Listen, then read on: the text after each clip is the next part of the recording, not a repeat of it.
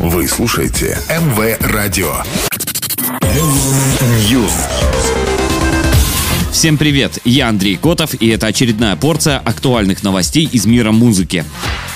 Певица Дуа Липа и рэп-исполнительница Меган Ти Стеллиан презентовали новый сингл «Sweetest Pie», а также клип на эту песню. По задумке девушки оказываются в сказочном мире, который многие пользователи сравнили с вселенной «Аватара». О коллаборации двух звезд стало известно в начале этой недели, когда они рассказали фанатам о совместной работе в своих инстаграм-аккаунтах. Американская Академия Звукозаписи объявила имена артистов, которые выступят на церемонии вручения Грэмми. Она состоится третьего апреля в Лас-Вегасе. С музыкальными номерами в этот вечер выступят Билли Айлиш, Оливия Родриго, би ти эс, Brothers Osborne, Брэнди Карлайл, Lil Nas X с Джеком Харлоу. Список еще не окончательный и будет дополняться. Родриго, Айлиш и Lil Nas X претендуют на награды в трех категориях большой четверки: альбом, песня и запись года. А Оливия также номинирована как лучший новый артист. Всего у Родриго и Айлиш семь номинаций, у Lil Nas X пять, у Брэнди Карлайл четыре, у Brothers Osborne два, а у би ти эс всего одна.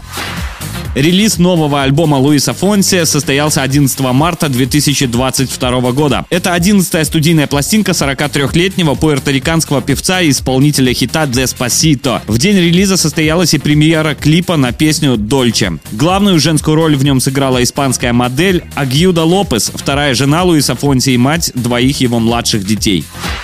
Вышла новая песня Bon Iver «So Unimportant», записанная вместе с американским инди-музыкантом Итаном Гурской. Итан Гурска — бывший участник группы Billy Bridget, он работал с Полом Маккартни и Фиби Бриджерс. Его дед — легендарный кинокомпозитор Джон Уильямс, написавший музыку к «Звездным войнам». Последний на сегодня альбом Bon Iver выходил в две тысячи девятнадцатом. В две тысячи двадцатом они приняли участие в записи двух альбомов Тейлор Свифт. Их можно услышать в треках «Exile» и «Evermore».